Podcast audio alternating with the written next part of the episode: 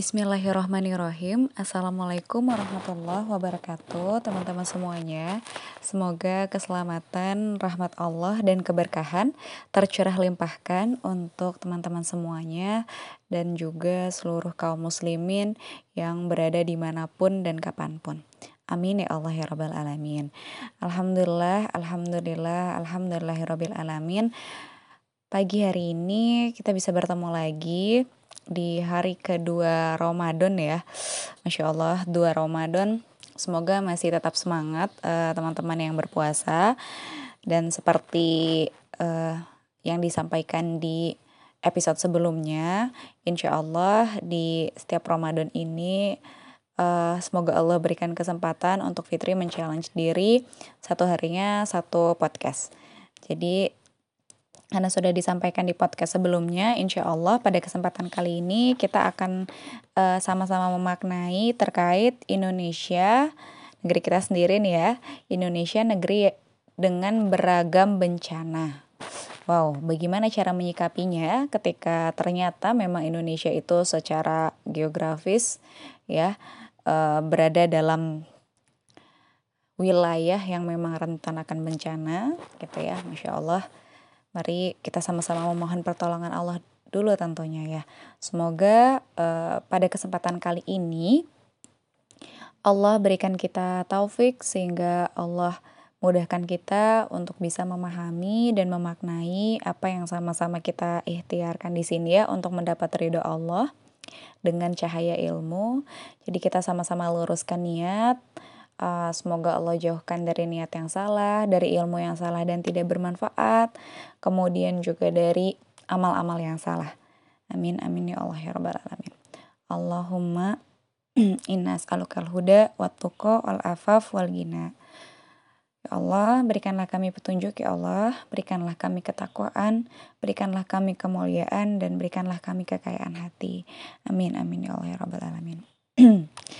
Baiklah teman-teman, mari langsung saja kita masuk ke topik utama kita, Indonesia negeri dengan beragam bencana. Bismillahirrahmanirrahim. Hmm. Karena keadaan alamnya, Indonesia ternyata berpotensi mengalami banyak bencana.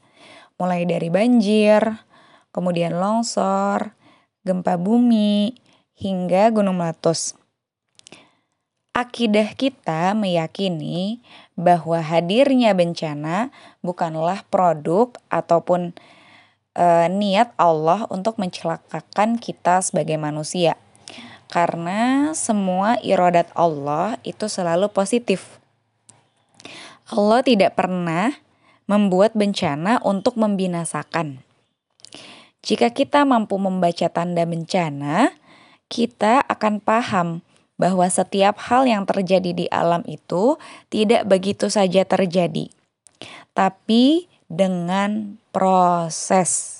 Nah, di apa-apa yang terjadi di sekitar kita tuh nggak ujuk-ujuk gitu ya, tapi semuanya itu dengan proses. Gempa bumi tidak pernah mendadak. Prosesnya itu hingga ratusan tahun. Fenomena alam seperti banjir maupun gunung meletus terjadi dengan serangkaian proses pula. Allah tidak pernah kikir dalam memberikan tanda-tanda tentang bencana. Alam rajin sekali bercerita pada kita terkait tanda-tanda yang Allah titipkan. Hanya saja manusia yang tidak mampu mendengar cerita itu kita tidak punya kemampuan untuk membaca indikasi bencana. Karena penalaran kita yang terlalu logis dan hanya logis saja. Ya, jadi kesalahannya penalaran kita tuh logis banget dan hanya logis saja gitu, hanya itu. Bencana tsunami Aceh tahun 2004 menyisakan cerita menarik tentang manusia yang mampu mem membaca tanda alam. Ya, jadi waktu teman-teman pasti tahu juga ya tsunami Aceh yang uh, waktu itu dahsyat banget.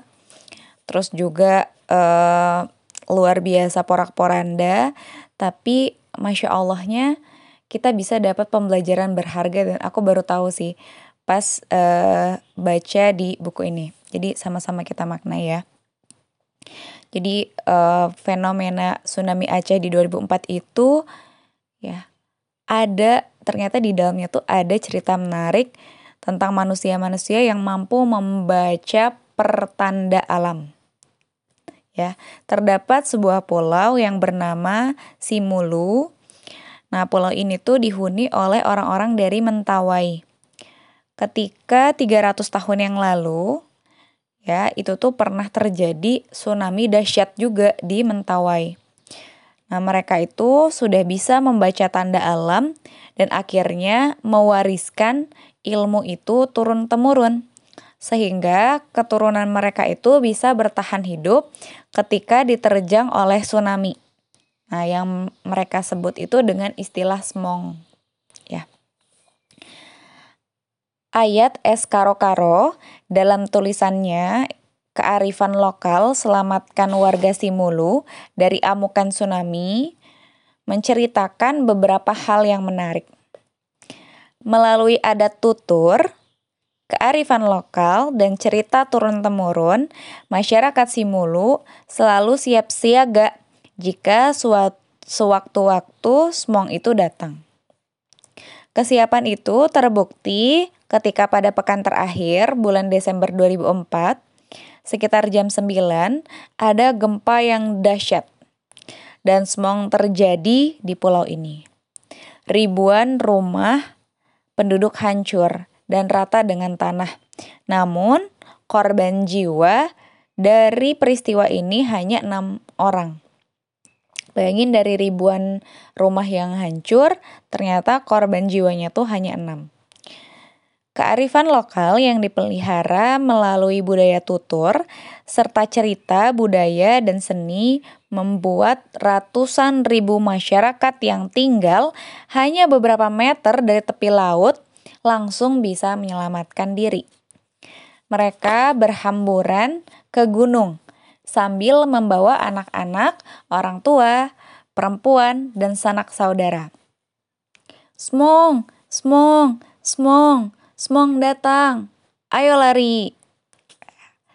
Melalui teriakan yang akrab itulah, para pemuda desa menyerukan masyarakat untuk lari menyelamatkan diri ke atas gunung.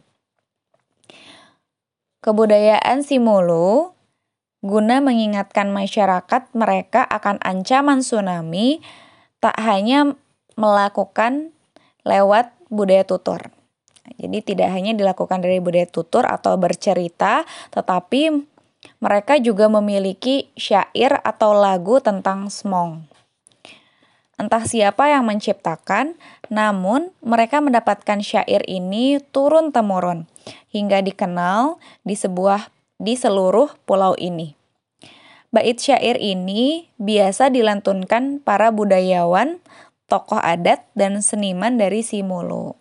Nah, di sini ada liriknya nih ya teman-teman. Aku coba bacain ya. Tapi kalau misalnya teman-teman di sini ada orang Aceh, aku mohon maaf kalau misalnya uh, salah dalam pengucapan, tapi di sini ada artinya juga. Bismillah ya, uh, semoga bisa termaknai. Yang dimaksud dengan uh, ini ya, syair atau lagu terkait semong yang nantinya bisa jadi jalan untuk tadi ya menyelamatkan atau persiapan preventif dari uh, ribuan rumah yang hancur hanya enam orang yang menjadi korban jiwa. Oke, bismillahirrahmanirrahim. Engel Mon Sao Curito. Dengarlah sebuah cerita. Inang Maso Semonan. Pada zaman dahulu, Manok Nop Saofano. Tenggelam satu desa. Uilah dasesewan. Begitulah mereka ceritakan. Unene Aleklinon diawali oleh gempa. Vesang bakat Nemali disusul ombak yang besar sekali. Manoknop Sauhampong tenggelam seluruh negeri. tibo-tibo mawi, tiba-tiba saja, anga linon nemali. Jika gempanya kuat, uek suri uek suri suruik sahuli. Uek suruik sahuli. Disusul air yang surut, mahea mihawali. Segeralah cari. Fanome singatengi tempat kalian yang lebih tinggi, edesmong kahane. Itulah smong namanya. Turiang dan nenekta. Sejarah nenek moyang kita. Miredem teher ere. Ingatlah ini betul-betul. Pesan dan nafida. Pesan dan nasihatnya. Nah itulah tadi ya syairnya. Aku nggak tahu uh, lagunya gimana. Nanti mungkin bisa kita cari ya. Uh, ininya apa ya nadanya. Tapi kira-kira kayak gitu ya. Masya Allah banget. Di balik lagi ke femininitas, alam itu bersifat mu'annas ya, atau perempuan, dan memiliki uh, ciri yang feminim juga. Bumi ini lembut dan bersifat sensitif, oleh karena itu jangan pernah berbuat kasar terhadapnya. Kita harus bersikap lemah lembut pada bumi, agar kita tuh yakin ya bahwa kebaikan pada skala yang atomik atau yang paling kecil sekalipun itu akan dibalas gitu ya oleh Allah melalui bumi. Demikian pula perilaku buruk pada skala atomik sekalipun buruk yang kecil banget ya kepada bumi itu juga akan dibalas kayak gitu. Jadi untuk bisa menghadapi berbagai bencana kita perlu meningkatkan femininitas. Masya Allah balik lagi ke sana ya. Jadi memang feminitas ini adalah salah satu kunci dalam kehidupan. Makanya kenapa aku tuh rekomendasi banget untuk belajar femininitas ini. Perempuan maupun laki-laki ya. Ya utamanya perempuan karena ini tuh sangat-sangat relate dengan kehidupan kita sehari-hari kayak gitu. Nah, dari tadi aku mau mau sedikit menyinggung dan sedikit membahas tentang yang syair lagu tentang Smong itu masya Allah banget ya. Lagu itu di dilantunkan atau diajarkan secara turun temurun sehingga tahu gitu ya tanda-tandanya. Kayak tadi uh, kalau misalnya awalnya udah gempa nih ya awalnya diawali gempa katanya tuh. Terus ada ombak yang besar banget tuh itu kan tanda-tanda ya teman-teman terus uh, disusul dengan air yang surut tadi disebutin. Di sini ada pesannya gitu. Segeralah cari tempat kalian yang lebih tinggi. Karena itulah sejarah nenek moyang kita. Terus terakhirnya tuh kayak ditekanin banget gitu. Ingatlah ini betul-betul pesan dan nasihatnya. Insya Allah banget. Nah makanya ketika uh, ini disampaikan atau diedukasikan ya kepada masyarakat di tempat tersebut karena tahu wilayahnya secara geografisnya punya uh, ini ya resiko tinggi terhadap tsunami. Nah, atau disebutnya di sini smong, smong yang dahsyat. Makanya ya disampaikan uh, bagaimana preventifnya. Tuh. Bahkan ini lebih uh, lebih efektif ya dibandingkan mungkin edukasi dari tim uh, bencana gitu. Biasanya kan yang tanggap bencana tuh punya edukasi juga harus kayak gimana kayak gimana. Nah, mereka sudah melihat tanda-tanda itu langsung uh, mengevakuasi diri ke tempat yang lebih tinggi gitu masya Allah.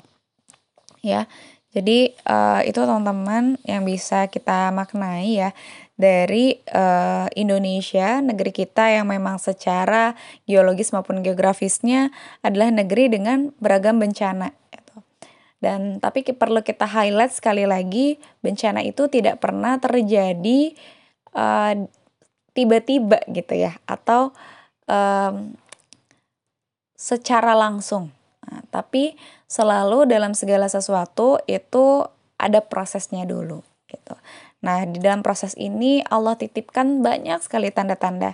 Dan tadi sudah disebutkan juga bumi itu bercerita. Tapi apakah kita bisa untuk uh, membaca tanda-tanda itu? Insya Allah kita akan terus uh, belajar sama-sama ya mengembalikan femininitas yang sudah mulai terkikis mungkin dalam diri kita atau dalam masyarakat kita Semoga kita bisa kembali kepada fitrahnya dan Allah ridho dengan apa yang kita ikhtiarkan ya. Amin, amin ya Allah ya Rabbal Alamin. Insya Allah teman-teman uh, besok kalau Allah berikan kesempatan kita akan membahas uh, bahasan yang semakin seru. Judulnya pembentukan umat membutuhkan femininitas. Nah teman-teman nih yang pasti pengen banget berkarya, pengen banget uh, bisa kontribusi untuk negeri kita ataupun untuk dunia ini ya dalam syiar karena itu salah satu tugas utama kita. Nah, tapi ternyata untuk bisa membangun umat yang satu atau nyatu gitu ya semuanya itu yang dibutuhkan femininitas. Insya Allah itu yang akan kita bahas di uh, kesempatan selanjutnya. Uh, wallahu alam bisawab. Selamat memaknai, semoga Allah ridho. Assalamualaikum warahmatullahi wabarakatuh.